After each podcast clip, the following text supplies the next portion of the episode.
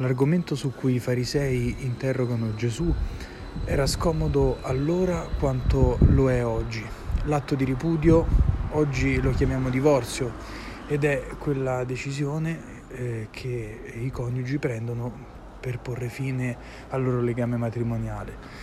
Al giorno d'oggi la separazione e il divorzio sono permessi dalla legge, anzi molto comuni, e, eh, ed erano permessi anche in qualche modo dalla legge mosaica ma Gesù dice che questa permissione è dovuta alla durezza del cuore.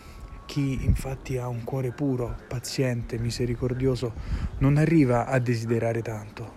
Ciò che Dio unisce in matrimonio diventa una sola cosa, è un sacramento, segno visibile dell'amore divino. E il matrimonio tra uomo e donna è il fondamento della famiglia, base della vita sociale e anche piccola chiesa domestica. E Dio ha voluto dare stabilità a questo legame perché fosse ben saldo tutto ciò che su esso vi si costruisce.